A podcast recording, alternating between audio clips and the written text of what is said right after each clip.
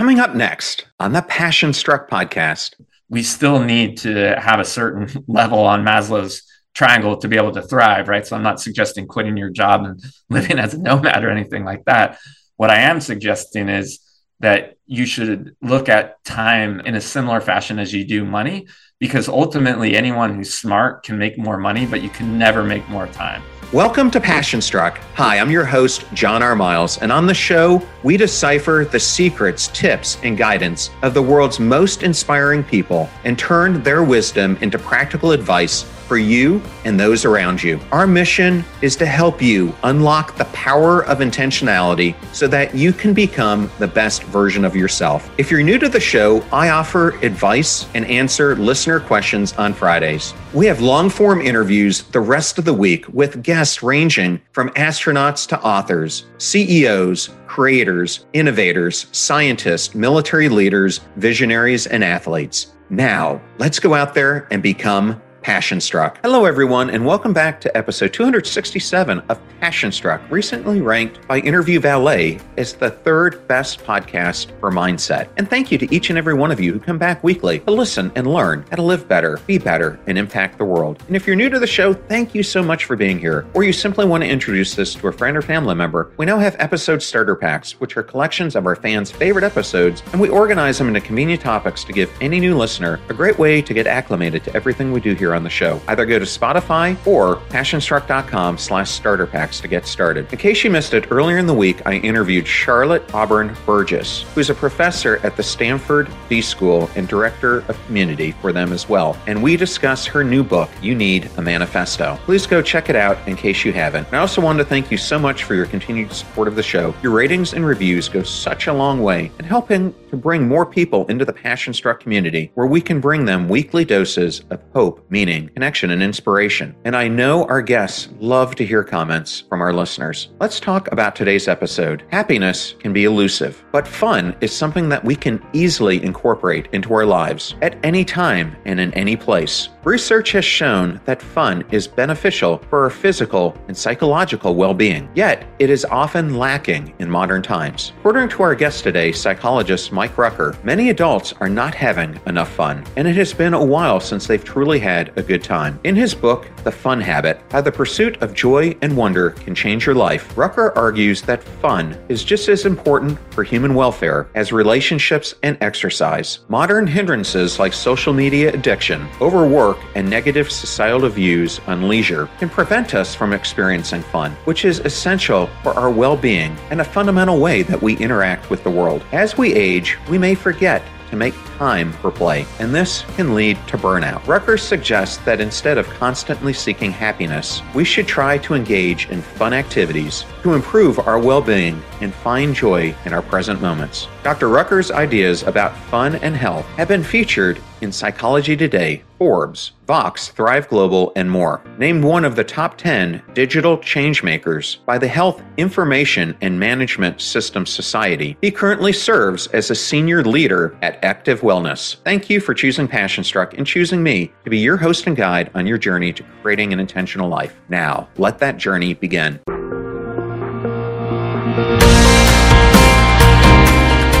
I am so excited today to welcome Dr. Mike Rucker to the Passion Struck podcast. Welcome, Mike. Thanks so much for having me, John. I'm looking forward to this. And you just recently released this great book that I have here, The Fun Habit, which we're going to be covering in detail. But I just wanted to start off by congratulating you on that book launch and how awesome it's been received right now by all the people who've been reading it.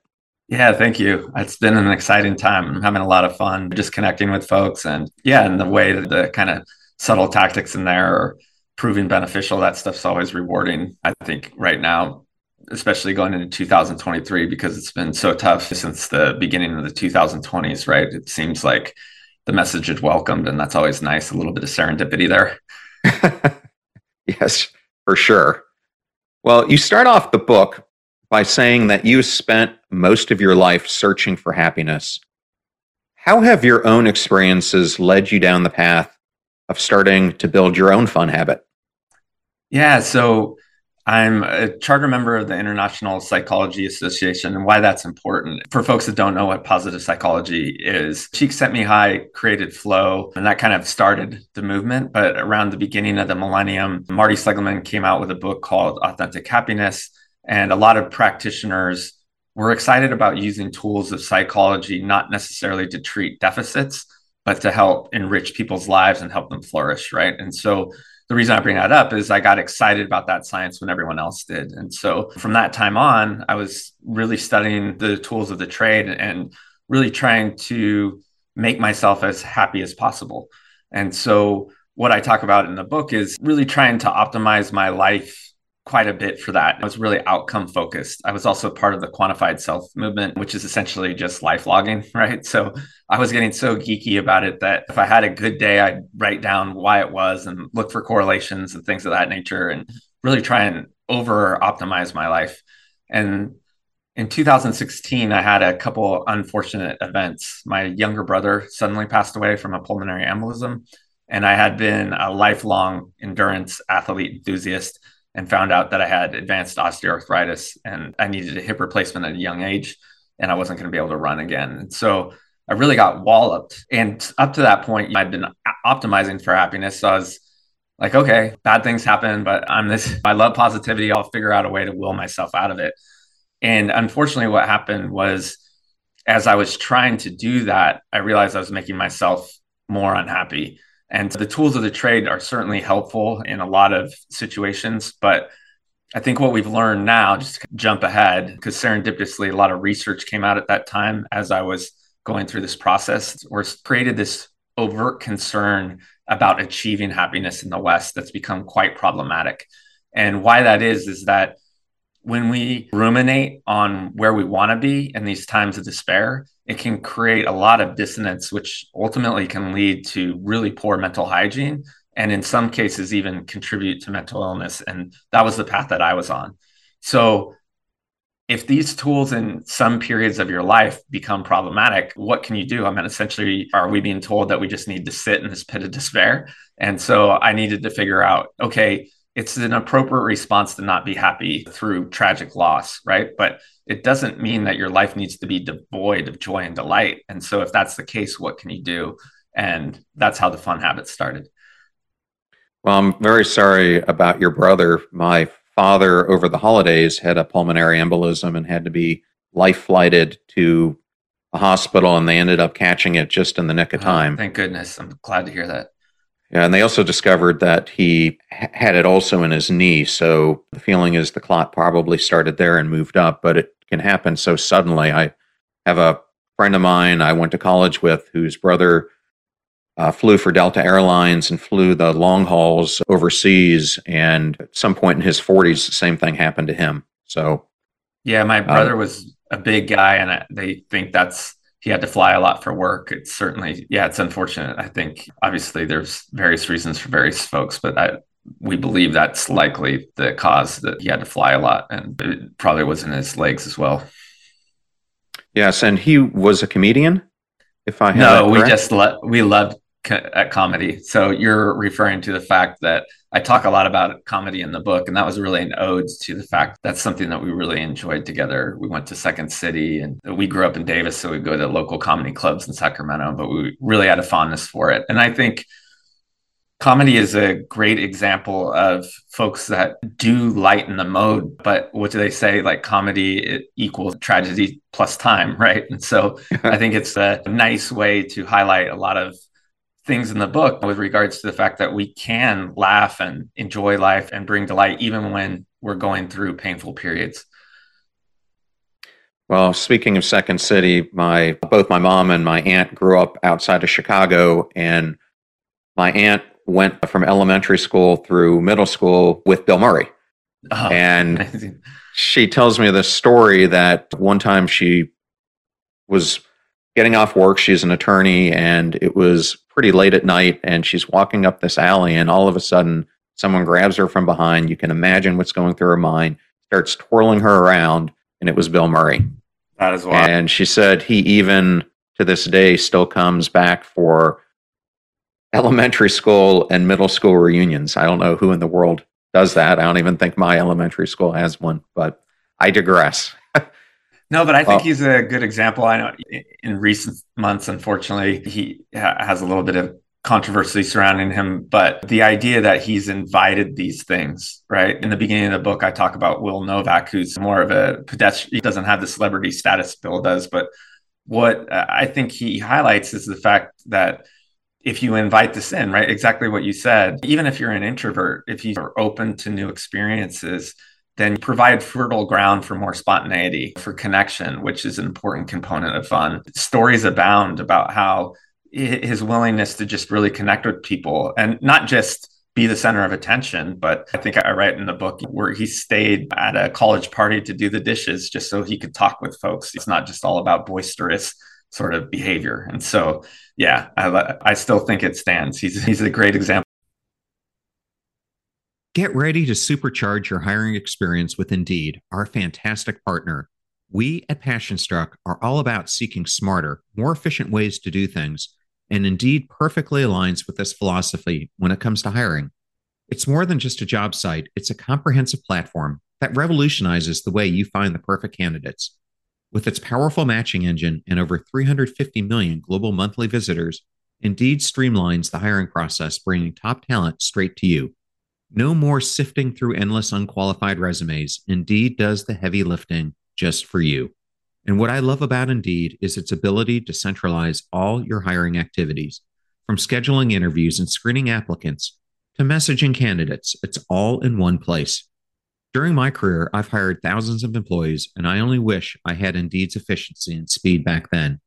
And here's a fact that absolutely blows my mind 93% of employers, according to a recent survey, say Indeed delivers the best quality matches over other job sites.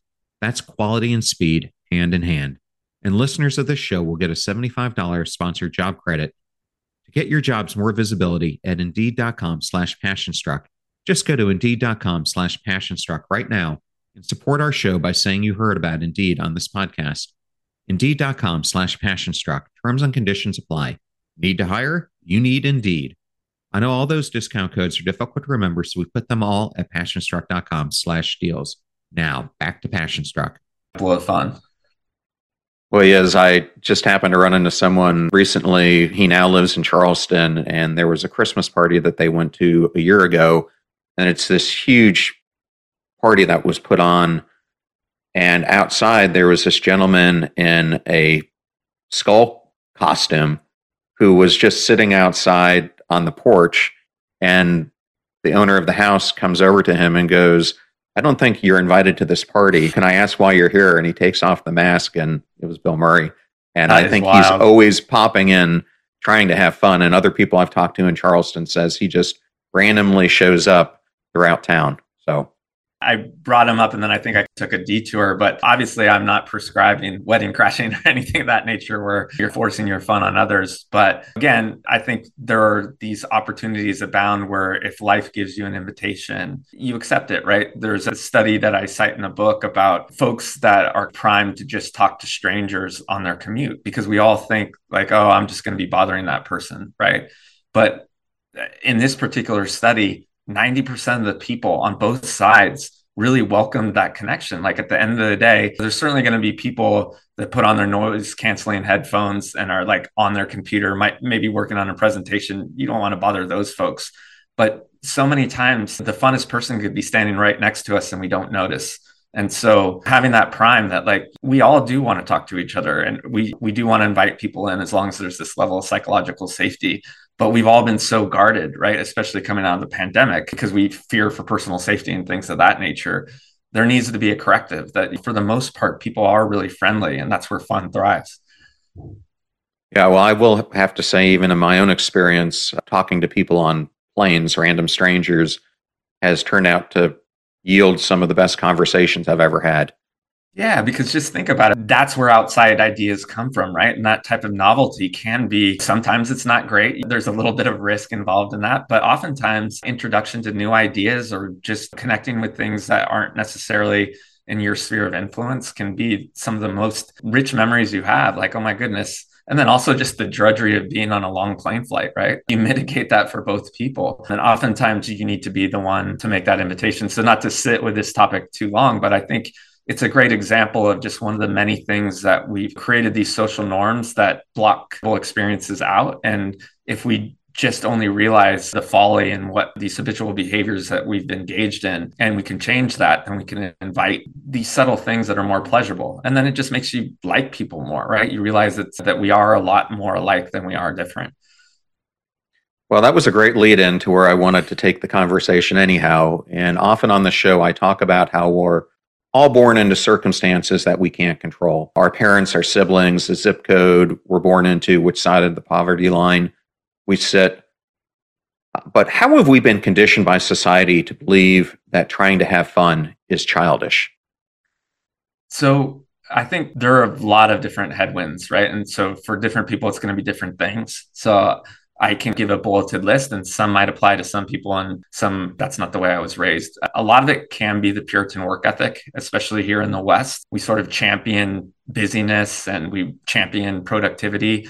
I mean, that doesn't necessarily mean that you can't be someone who likes to achieve but we've gone overboard, right? There, a trending topic on LinkedIn in the last couple of weeks is that one out of four employees are so burnt out they just don't know how to enjoy life, right? And on the leisure side, which is the space where a lot of fun lives, right? That transition ritual from work life to personal life, we're second to last with regards to developed nations with the amount of PTO we give, right? I think I forget what the last place country is, but I'm at second to last out of all developed countries. And so, why is that important? We know that similar to sleep deficits in the 90s, and how asinine that is because if we're not sleeping, we're not able to be productive people. That same illumination is now happening with leisure. We know people that don't take a little bit of time off the table for themselves ultimately aren't able to be the best versions of, of themselves the next day.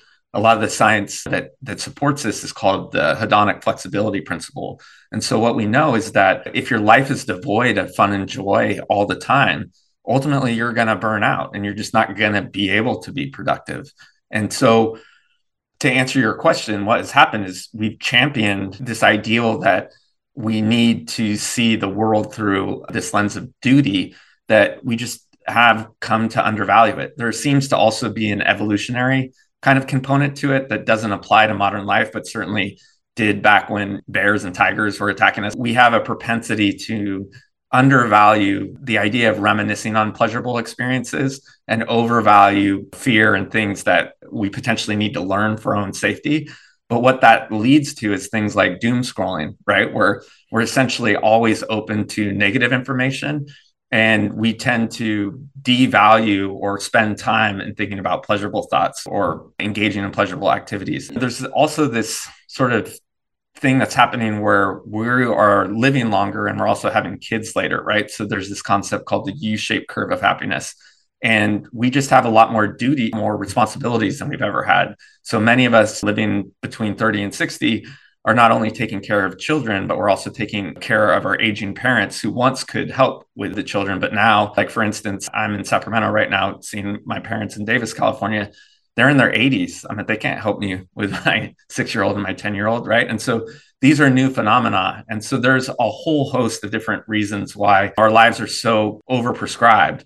But the thing is that once we get into that state, we don't even really have the resilience to integrate fun back into our lives. So it requires just to course correct in the sense that realizing that you do have more agency and autonomy over your time than you thought. And that when you are experiencing joy in your life, that allows you to have a little bit more vigor and vitality to things that you do, which then creates this upward spiral instead of a downward spiral that most of us are living in. Sorry, that was a long winded answer, and I'm happy to break some of those out. But again, it's a complex problem, similar to like when, hey, why are we in a obesity epidemic, right? You can't just point to like plate size or urban development. There's a lot of different headwinds, but especially here in the US, the, the data is clear that it's become so problematic that burnout is an epidemic here in the US.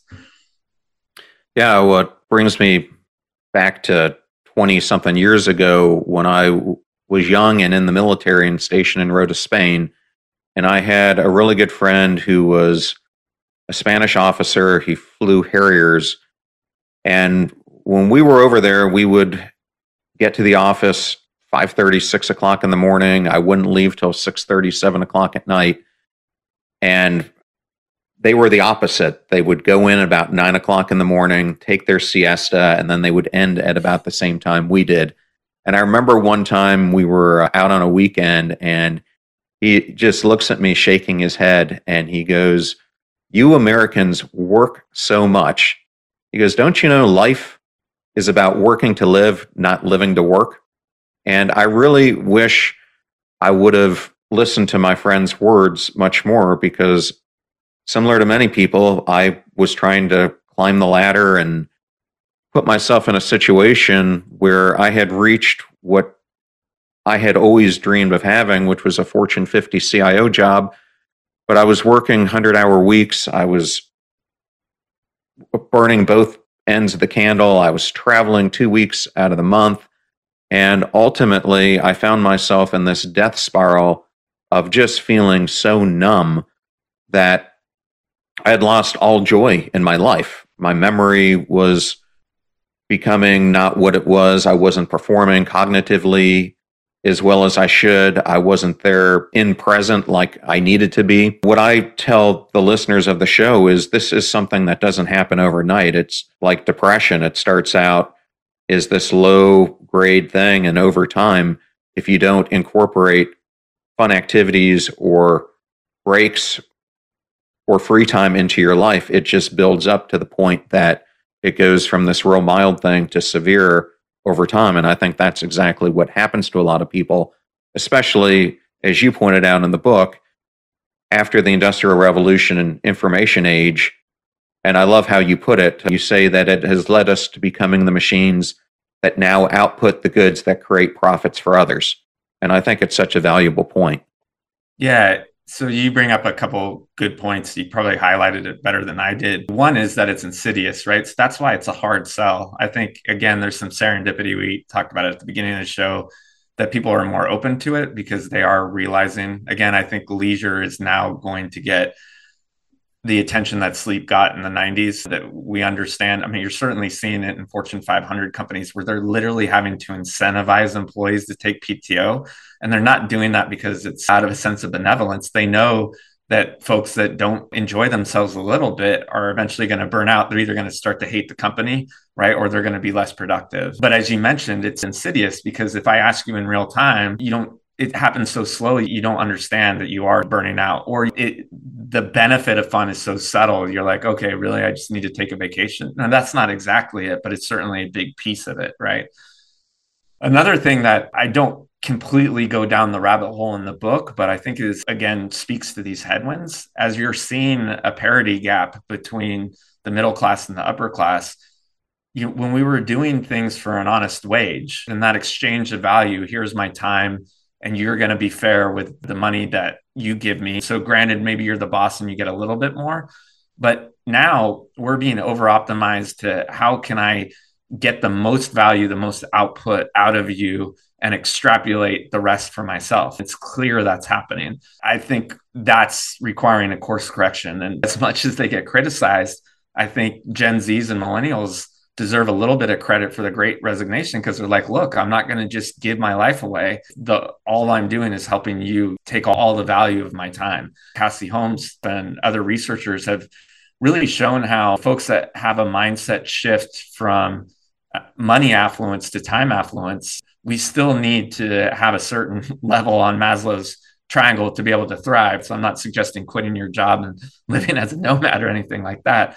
What I am suggesting is that you should look at time as in a similar fashion as you do money because ultimately anyone who's smart can make more money but you can never make more time and that's just the reality right again it comes from a place of privilege there are going to be some folks where money is a concern and so likely this advice doesn't fall on them but if you're at a certain level in your career where you could ultimately make more money if you want then it might be time to start looking at how can you create the space where you can actually use your time more effectively as well does that make sense? Oh, it makes sense. And it goes directly with where I wanted to take the next question. I released an episode with Dr. Robert Waldinger. If you're not familiar with him, he's a psychoanalyst and psychiatrist at Harvard and leads the Harvard Study of Adult Development. But in 2007, he did a huge study on millennials and asked them what is most important in their lives. And it came back with an 80% answer of to be rich. And out of that 80%, 50% then also said the secondary goal they wanted to have was to be famous. And then he interviewed the same group of people a decade later, and the findings were pretty much the same. And it seems like the way you're nodding, you're familiar with this. So his book is actually titled The Good Life. And in your own book, you write that many of us feel today helpless as we're trying to carry out this journey towards the good life that Dr. Waldinger talks about. Why do you feel like so many people feel like they're up against impossible headwinds to achieving the good life?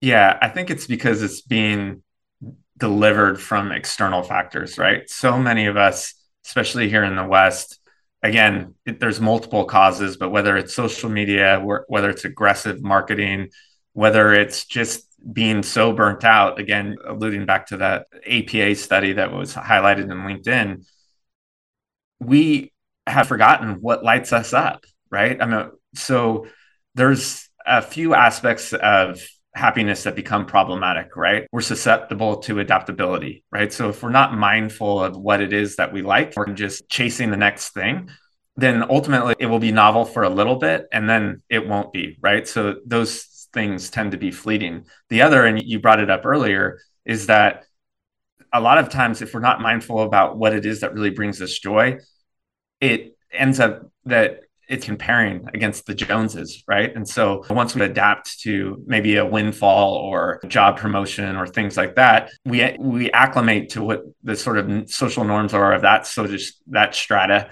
and and then we strive for more. And so what I talk about in the book is that the folks that are able to be deliberate about these are the things that I really like connection with my friends, my family, the hobbies that I have, relationship with nature. For some, it's going to be spirituality these live in abundance and they don't necessarily require an active evaluation, right? Like, am I having fun? I mean, you're just in those moments, you're in those connections, and you know, they're wells that you can drink from all the time. They they don't run out. And so I think that's what's become problematic is that we see these curated lives of folks on social media and we think that's the norm, but it, it, really isn't. I think for some it might be more difficult, but for most rational thinkers, like, wait a second, oh my goodness, yeah, this is like the top 1% of this particular person's life. I don't need to compare myself to them. And oh, yeah, I haven't thought about my own needs and what I'm really passionate about. So why don't I reconnect with that? And I don't necessarily need to have it prescribed and it doesn't have to be one thing.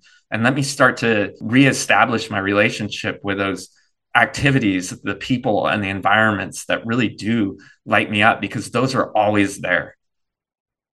Yeah. And I'm going to bring up an influencer that you brought up in the book, and that is Gary Vee. And it's interesting because he became the poster child for hustle culture. But last year, I had the opportunity to interview two of his direct reports. One of them still works for him, Claude Silver, and the other one, Adam Posner, worked for him a long time ago. And it's funny because they said that the Gary that you see who's publicly out there and the Gary who they work with on a day to day basis are two completely different people. In fact, he created a job that Claude is now in called the Chief Heart Officer because he saw how many of his own employees were disengaged and he wanted to find out a way that they can concentrate on what they call emotional optimism and to root out toxic positivity from the workforce. Knowing him the way you do, and I know you've met him personally, what are your thoughts about that? Yeah, so we connected personally. I mean, to his credit, he's so gracious with his time, right? So we talked on the phone. I'd still love to meet him in person someday. But yeah, I meant it's so funny you bring it up because one, obviously in the footnote, I say that he is certainly rolled it back, right? So to his credit, now he talks about renewal. And again, I think it's interesting sort of comparison to sleep. But on my own website, and I elected not to delete it. I feel like, again, I don't want to prescribe being critical of a curated life and then curate my own. But I remember seeing a TED talk or an inspirational talk when I was an inspiring entrepreneur where he essentially said, stop watching Lost, put your kids to bed at 11 and grind it out till three in the morning. And we now know how asinine that is, right? I mean, a lot of times to explain this, I bring up just a simple math equation, right? We know that someone who's burnt out is going to produce just an average level of output, right? So let's say you're someone that grinds that out 60 hours a week. And so you're able to produce 1x, right? What we know is that people that live, and again, this goes back to Matt Killingsworth's work about mind wandering, and then also the hedonic flexibility principle, Dr. Talk at Oxford, is that when we are able to recharge our batteries, we show up with so much more energy. And again, the ability to think in a more innovative way, right? Because a lot of times when we're burnt out, we really can only think through our heuristics very in a very linear fashion, right? It becomes more difficult to coalesce outside ideas and make innovative solutions.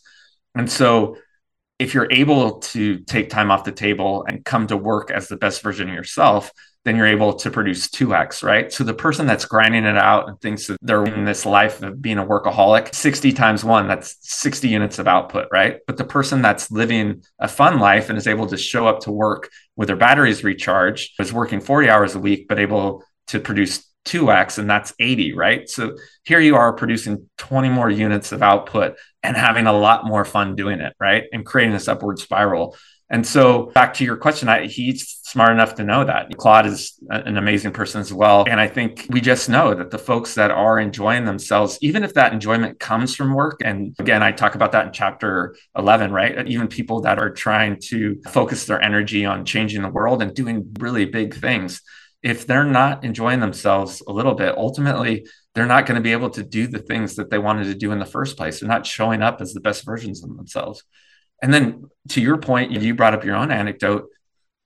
You look back at it and go, why did I do this in the first place? Like, I don't remember what was enjoyable about this. Yeah, no, and I was chasing the exact things that Dr. Waldinger found in the millennials when say fame as much as recognition and promotions and the money aspect of it and what that could buy you and all that. What that study has found is that none of that brings you happiness. Yeah. At all. It's yeah. Yeah.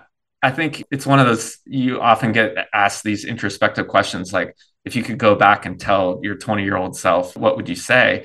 And I think anyone that's listening, like if you do have those outcome based goals as your ideal, like really be critical why. There's a simple coaching exercise called the five whys, like peel back. Is this something that really you want to optimize your life for? Because another unfortunate consequence is if you do you get to the point of burnout that you describe, the psychological concept is called social contagion. You start to spread that to the folks that that you care about, whether that's your employees because you're in a leadership position or your family and ultimately burn them out too because you're not there as a person that they really want to be around. So these things have ripple effects throughout your life that become quite insidious. And again, to your point, they happen so slowly that it's often hard to recognize that they are happening. But some of the best achievers are the ones that are having fun, right? In the book, I talk about Malcolm Gladwell made this concept of 10,000 hours really popular. And it, deliberate practice is an amazing thing. I think But it is a great ideal for people that are really trying to focus their lives towards mastering something. But an important piece of the research that wasn't really talked about in Malcolm's book is the fact that when deliberate practice was over, these folks have a transition ritual and walk away from it so that they can have space between what they're trying to master and these opportunities for renewal so that we can go back to the things that we really want to work hard at. And so that is something, again, that deserves a corrective, right? Like for anyone listening that's like, okay, well, fun to me is whimsical. That's fine. But just remember that if you're not engaging in some sort of leisure, that thing that you really want to do is going to become a lot more difficult over time. And for some, ultimately, it's not going to happen at all. Well, I think this is a great way to get into some of your suggestions for how you build fun into people's lives. And in the book, you say that fun has been villainized, marginalized and ignored and it needs a do over. And you believe that too many people are chasing happiness. And if you try to do that, it can be a trap. So you go through and outline a simple theory of fun. And maybe just to ground the audience, what are the four characteristics that you found of fun? Yeah, so I'm gonna back that up a little bit. I think for anyone that's wondering what the simple definition is, I, I break it down using emotional science. And essentially, it's just anything you enjoy doing, right? And so in the book, I refer to it as valence because we look at emotions through a four quadrant model. And what really is the thing that categorizes fun for different people as arousal, right? So some of us are going to really want to engage in things that are like true extroverted activities, right? Like rock concerts and things like that. For my wife, it's something as simple as being poolside and reading an amazing book, right? But the thing that unites us all is this idea of valence, whether we find the activities enjoyable or we don't. And so that's really the way I define fun for anyone that's listening and wanting like a simple definition. And then what I break down in the book is that you can use something as simple as a time audit, or you can look back at your Outlook calendar and kind of find these opportunities of like okay where have i habituated my act- my activities in my week and where can i find these opportunities to create space so that fun can be filled back into that Yes. And did you find in your research and examining that of people like Cassie Holmes and others that there's an optimal amount of time that we should be spending daily on fun? Yeah. So, what Cassie found, she calls it the Goldilocks hours, I believe, is that if you can recapture two to five hours a day, right? More than five hours, generally that's going to start to make you feel unproductive. I also cite in the book time surveys that suggest that we probably have more leisure time than we think. It, it seems the folks that have the least amount of leisure are you know, female wives and domestic partnerships. And but even those tend to have almost two hours a day that they could recapture. When i bring up data like this oftentimes people scoff. There's like there's just no way that i can recapture 14 hours in my week. But if you think about it in the context of 168 hours right there generally is some space that we can play with. So what i suggest going from the fact that there likely is this pocket of time that we can recapture just try and start with two to three hours. Figure out, again, you don't want to be additive because then we're getting into this realm of toxic positivity where it's like, oh, no, you just need to add activities to your already busy schedule. Like that's not going to hit. But if you do look at ways that you've habituated your time, and oftentimes for some folks, that's going to be social media use. For some people, it's going to be relationships of convenience. For some people, it's going to be these times of busy work. Like for a lot of people, answering emails from 8 to 9.30 when they look at that critically that's not really moving anything forward. Just a simple sort of reframe of their admin work can recreate the space. So finding those pockets to recreate that space and then integrating activities back in. And so that's again we talked about these headwinds but for a lot of folks that are already so burnt out, the idea of taking a dance class on a Wednesday, is like, I just don't, I can't do that. But ultimately, when they integrate something like that back in, so they're really, if dance is their thing, once they start to enjoy themselves, they realize how they show up on a Thursday. Like, wow, I really had fun. And they start to look forward to that. And so once you get that taste, like, oh my gosh, okay, so taking some time off the table for myself really does allow me to show up as a better version of myself over time. This really quick course correction and finding that balance, right? Of, okay, I do want to enjoy some time. And even for the folks that are so time poor that they can't do that, I talk about a strategy in the book called activity bundling. How can you re engineer time? with things that you have to do and make them more enjoyable. So even if there's no way to integrate leisure into your life, which I would suggest is quite problematic. And you probably need to do some deep work of why you can't find two to three hours out of your 168 to have a little bit of fun. Then you definitely need the book, right?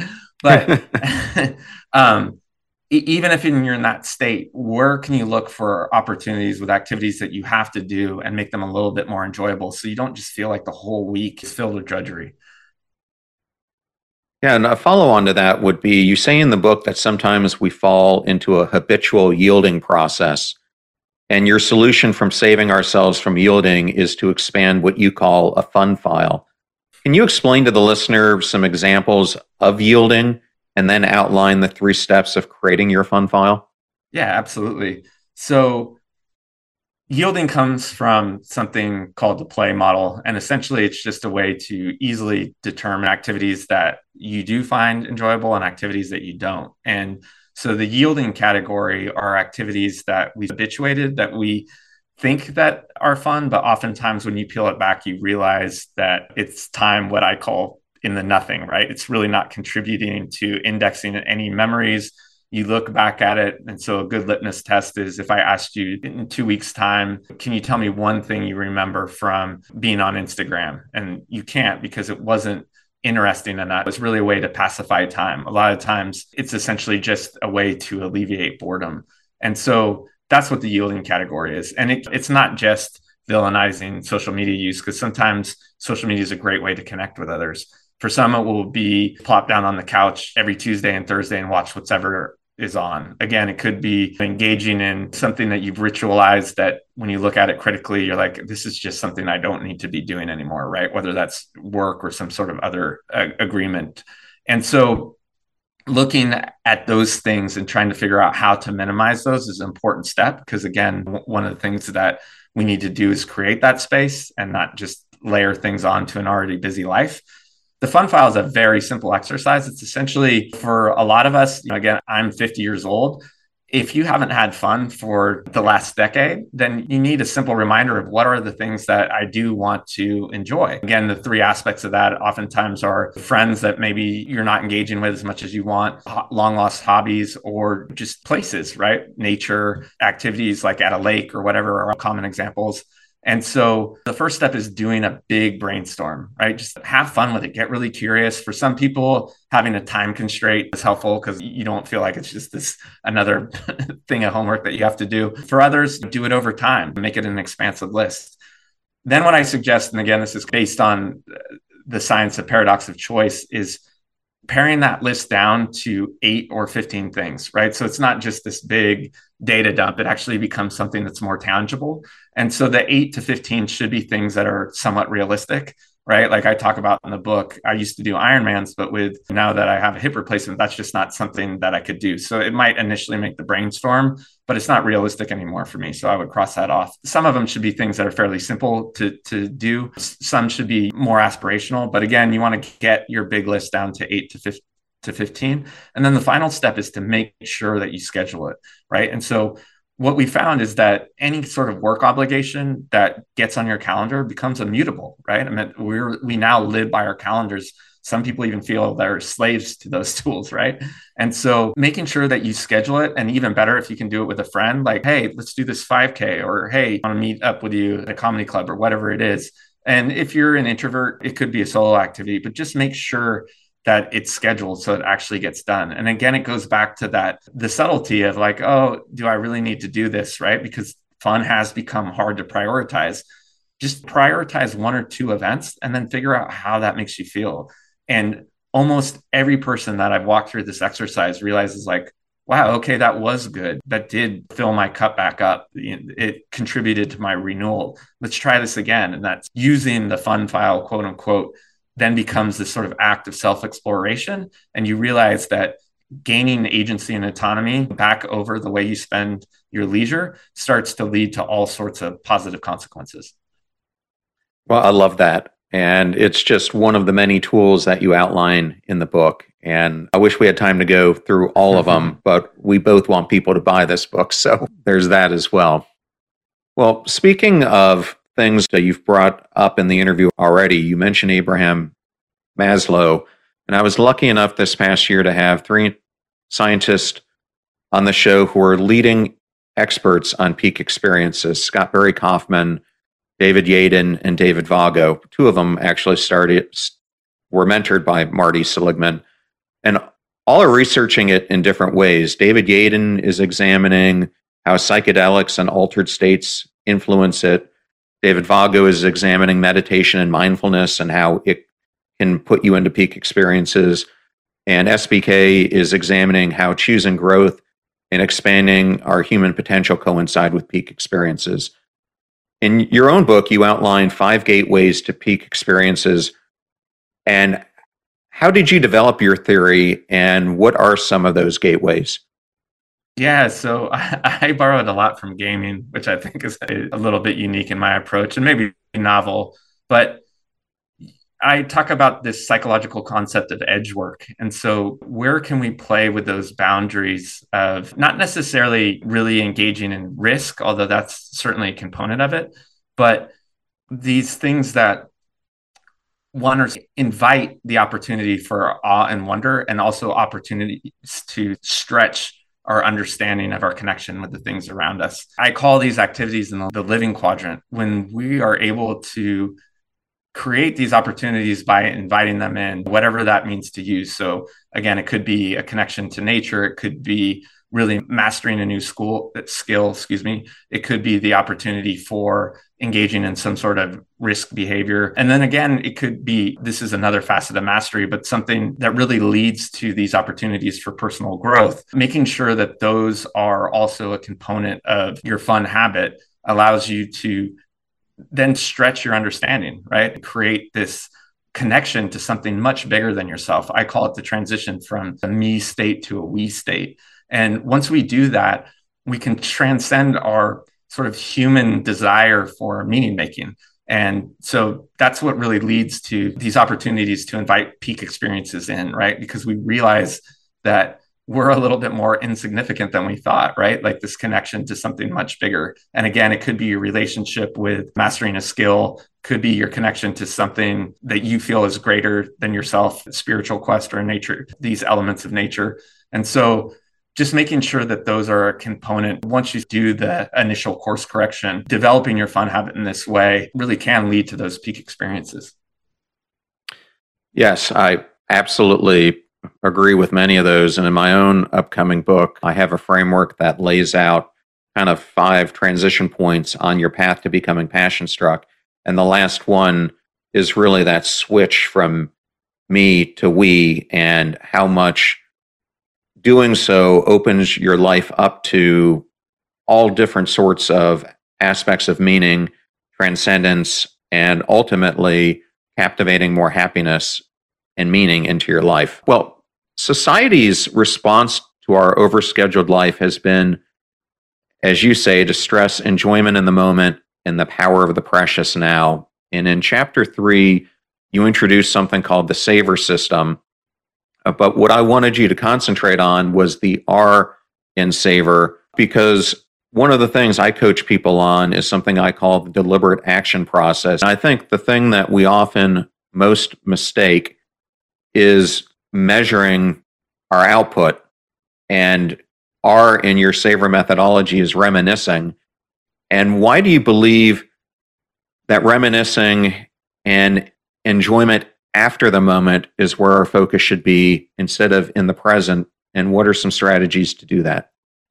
Well, just to be clear, so I do suggest that when you're in your activities, you certainly should be mindful of them, right? I think what I write about in the book is that we've undervalued this idea of relishing things after the fact. And so, oftentimes, and again, it goes back to this work comes from Dr. Timothy Wilson and others to this fact that we undervalue allowing ourselves to simmer with good experiences, right? And so, relishing being the last component of savor is an act of being able to savor fun things after the fact. And that's okay. And so it can be an act of gratitude. I talk about various different ways creating artifacts, creating a journal, but using those experiences. So as we develop our fun habit, being able to remember those things and use those as opportunities to expand funds value becomes extremely important because, again, we've forgotten that fact. We're always ruminating on our worries and, right, this low level of anxiety about what we need to do next when a lot of times, especially if we see ourselves in rumination for hours at a time, like if you're the type of person that sits in bed one hour a night just stressing about the next day, use those opportunities for these acts of reminiscing can be really helpful because one, it allows you to expand the benefit of fun. But two, to your point, it gives you rich about what are the things that you like. As you're thinking about what you enjoy, you can then decide, okay, I really want to integrate these things more because this is something that really fills me up. And then it's also a great opportunity to reach out to others because if you're reminiscing, I talk about using primes and there's a reason, right? That Facebook has those things that bring you back to the next year. And the problem is those those things that bring you back are based on their algorithms, right? Like, did this particular thing get likes and get comments? And again, that just goes to show you here's an external sort of a reward mechanism that's not of your own making. So, what I suggest is if you really had a great time, why don't you put a reminder for yourself the next year, especially if it's an intimate thing that you wouldn't put on Facebook anyways? One, you remember it, right? So it'll bring you back to that moment. But two, it might be a nice nudge to actually connect with that person and make sure you do something with them. And if nothing else, just reaching out and letting them know outside of the realm of social media, like, hey, I was just thinking about this the trip that we had and how much it meant to me and how much I miss you. That reignites that social connection you have that person. And so what I really get into the chapter is there are these mechanisms that are helping us do that. But if we bring them inward so that they're more meaningful, they have a lot more value.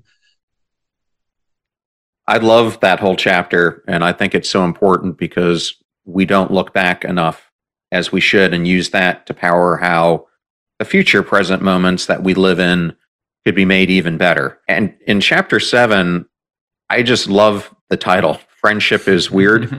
and I'll go Bill to Murray, right? yeah. Back to Bill Murray and back to Robert Waldinger because the adult development study found that relationships were the key to happiness. And so, what I want to ask you is what is the importance of having fun friendships and friendships organized around deliberate fun? Yeah. So, I mean, I really am standing on the shoulders of giants there, right? I mean, we now know that loneliness really has a direct line, not just to psychological ailments, but physiological ailments as well, right? I mean, it sounds like you've looked at that phenomena already in previous podcasts. And so the idea of connecting with people that do bring you joy becomes extremely important. And so, especially coming out of the pandemic, so many of us have habituated our lives in a way that we haven't prioritized those friendships. And so, making sure that you're connecting with at least an intimate group of folks that really will sort of again through these acts of social contagion invite joy into your life becomes important and so I think for so many of us, we just let that go. This invitation to make sure that you're connecting with folks that when you are with them, you guys all smile, right? Because this stuff is infectious and becomes, again, this upward spiral. And so within that chapter, there's some hints and tips how to do that. And especially for folks that might be in a new area, ways to use things like meetup.com or affinity groups or things of that nature to just get out there and make new friends, especially if you're in a place like I talk about how we moved from California to North Carolina and had to reestablish that. And so sometimes you can sit on your hands and just go, okay, well, hopefully it comes to me. But I think that there is some credence in trying, e- even if you're a little bit shy, like myself, I tend to be a little bit socially awkward, to go out there and connect with folks that do just make you feel like life is worth living.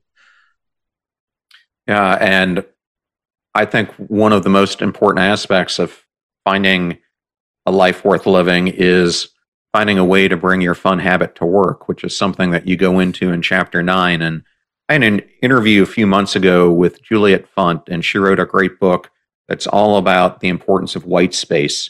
And it ties into your premise that's having a sense of autonomy during the workday can help us recover from work stress. What is the importance of doing that? Yeah, so this really falls back on my initial academic work in workplace wellness. And it's clear the underpinnings of this are from social determination theory. And that is the more that we feel like we have control over the work we can deliver, then the more we tend to enjoy it. And so creating fun environments within the workplace are fairly complex because the more people that you have, the more the dynamic can be complicated with regards to creating the psychological safety for fun to thrive. So certainly think that's an ideal that people should strive for. But I had a choice when I was writing the chapter. Do I write it for the individual or do I write it for the leader? And since the whole rest of the book was really meant to talk to the individual reader, what I suggest is exactly what you shared is that you have a lot more control to create fun within your workplace than you think. And so it goes back to all the tools that we've already talked about throughout this. One is are you really taking a break to have fun during something like your lunch hours so that you come back to the second half of work w- with more vigor and vitality? The other is, do, are you communicating with your boss in a way that allows you to have that autonomy so that you can be more playful for the work that you have. And so there's all sorts of, of different tips in there, but and it's going to be unique to each person's point. I'm not familiar with our white space, but that it sounds spot on. How do you create a more playful environment by one, making sure that when you are staying productive, you're communicating it well, but two, how can you regain a little bit more of the time that you have in your workspace so that you're able to really do it the way that you want to? Yeah, well, she uses the great analogy of if you've ever made a bonfire, the one thing that you need to take into account is that you need white space where that fire is never going to light.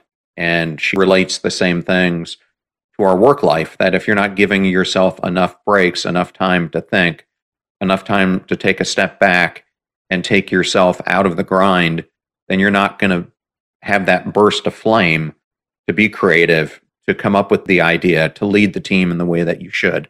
And so that's how she describes it, which I think coincides exactly with what you just said.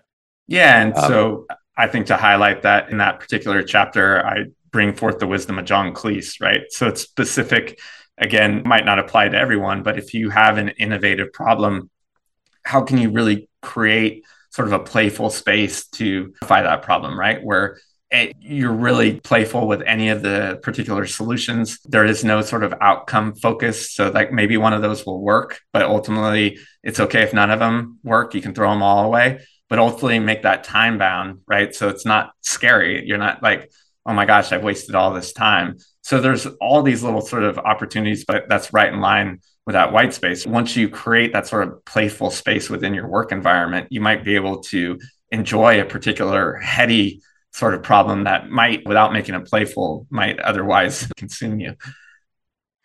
Yeah. And you brought this up earlier in the interview, but chapter 11 you introduced the concept that we can use fun as a force for change. And I loved it because I recently interviewed a co founder of the Home Depot, Bernie Marcus, who is a huge philanthropist. And he brought up during our interview how giving back was a way for him not only to have fun, but to feel more connected and to feel a much bigger sense of meaning.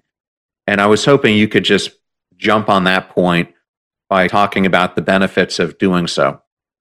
Yeah, I think what I found in that chapter is a few things. One, it goes along to everything that we said. And I think if I'm leaving the listeners with something, is this idea that these big problems that we're trying to achieve, if we're not enjoying the process, we tend to burn out, right? And so one of the things that I highlight is the success of the ALS bucket challenge, right? Here is something that's a pretty grim disease that people are trying to face. But two folks that were working with that particular organization that ultimately ended up passing, right? So we're not, this isn't something whimsical. Again, this is something very serious, created something that was fun that took off because although it highlighted this terrible disease, it also allowed people to add a little levity to such a heady topic and ended up being one of the most successful charitable events ever, right? And so that goes back to a few things. One, lighten the load, something that was really awful. But two, in that particular campaign, it allowed people to, with some autonomy, right? They were able to figure out how they wanted to bring awareness to it and really had fun with putting an ice bucket over their head.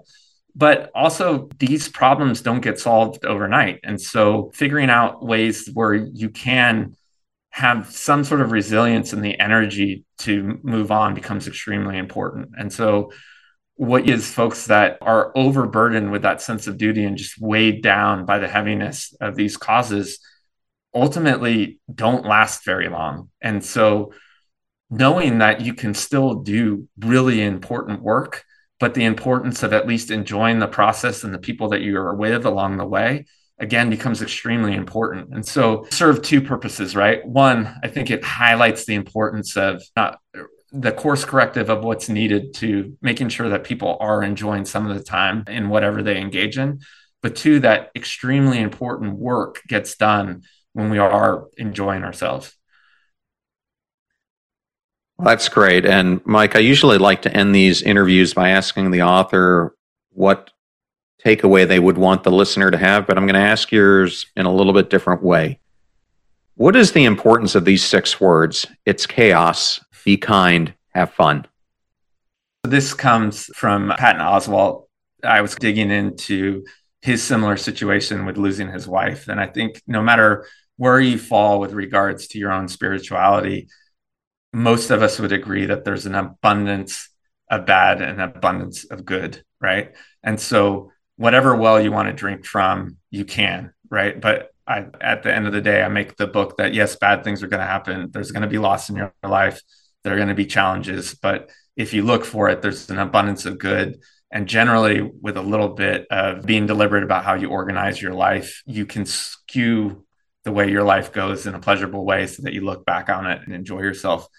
But not only that, the research suggests that as important as fun is, it's also making sure that you take others along for the ride and live your life with some empathy. So the, the reason I love those six words is we're all going to be faced with challenges and certainly you, you want to avoid toxic positivity because if you don't acknowledge that life is chaos, again, based on the work of Dr. Iris Mauss and others, we know that the motivation just won't hit. It will create this dissidence and ultimately lead you in the wrong direction. But if you are mindful that yes, there's going to be bad times, but that you have control over the good times.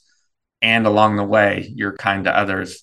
You really will have a life well lived and the life that you want. And so, again, I just think here in the West, here in the US, we all need this kind of course corrective. And whether you want to call it radical or not, that's fine. So many of us are just burnt out, not having fun and not enjoying these hours, this gift that we were given. And so, yeah, I think that just summarizes sort of my ethos and what I hope people get out of the book yeah, the power of choosing how you spend the hours of your day. An important uh, message for all of us. So, Mike, if there was one way you wanted a listener to get in touch with everything that you do, what would that be? Well, absolutely. I'd love it if you support the book. I think took six years to make. So we really refined it. And I tend to be very ver- verbose. So I had a great collaborator, Sarah Grace. And so I think the book is all the wisdom that I was able to find through my own journey condensed in a something that's very approachable. My website's michaelrucker.com. So I tend to write longer form content on there and really focus on the science. So if you don't feel like investing in the book, you can certainly find a lot of my work there too. And feel free to reach out on any of my social channels, which are all available on the website. I'm pretty approachable. So, and I'm here for the dialogue. Well, great. Well, Mike, thank you so much for the honor of being on the show today. And congratulations again on your great book that we just covered tip of the iceberg on. And for those who are listening, again, it's called The Fun Habit. We've referred to it a bunch of times, but we can't say it enough. Thank you so, so much thank, for having me on, John. This was a pleasure. You know, you're very welcome. I thoroughly enjoyed that interview with Mike Rucker, and I wanted to thank Mike Shidakar and Atria Books for giving us the honor of interviewing him. Links to all things Mike will be in the show notes at passionstruck.com. Please use the website links if you purchase any of the books from the guests that we feature here on the show. All proceeds go to making this show happen. Videos are on YouTube at both John R. Miles and Passion Struck clips. Advertiser deals and discount codes in one convenient place at passionstruck.com slash deals. I'm on LinkedIn and you can also find me at John R. Miles on Twitter and Instagram where I provide daily content that goes far and above to support what we do here on the show. You're about to hear a preview of the Passion Struck podcast interview I did with Lisa Honig Buxbaum, who leads Soaring Winds, a not-for-profit organization that is devoted to inspiring children, families, adults, seniors, and healthcare professionals to take active roles in self healing to experience greater physical, emotional, and mental well being. She is the author of Soaring into Strength Love Transcends Pain, her debut memoir. Most people are miserable because they think that happiness is a trait. Like you have red hair or you're very tall, but happiness is a state. It comes and goes, it ebbs and flows. So, optimism, learning how to cherish those micro moments of positivity by being fully present. Like, wow, I'm sitting here at this table, and both of my sons are here, and my daughter in law is here, and my 85 year old mom is here, and my husband and my grandbaby. This is great. This is a moment. Take it in instead of like, okay, let's clear the table, let's have dessert.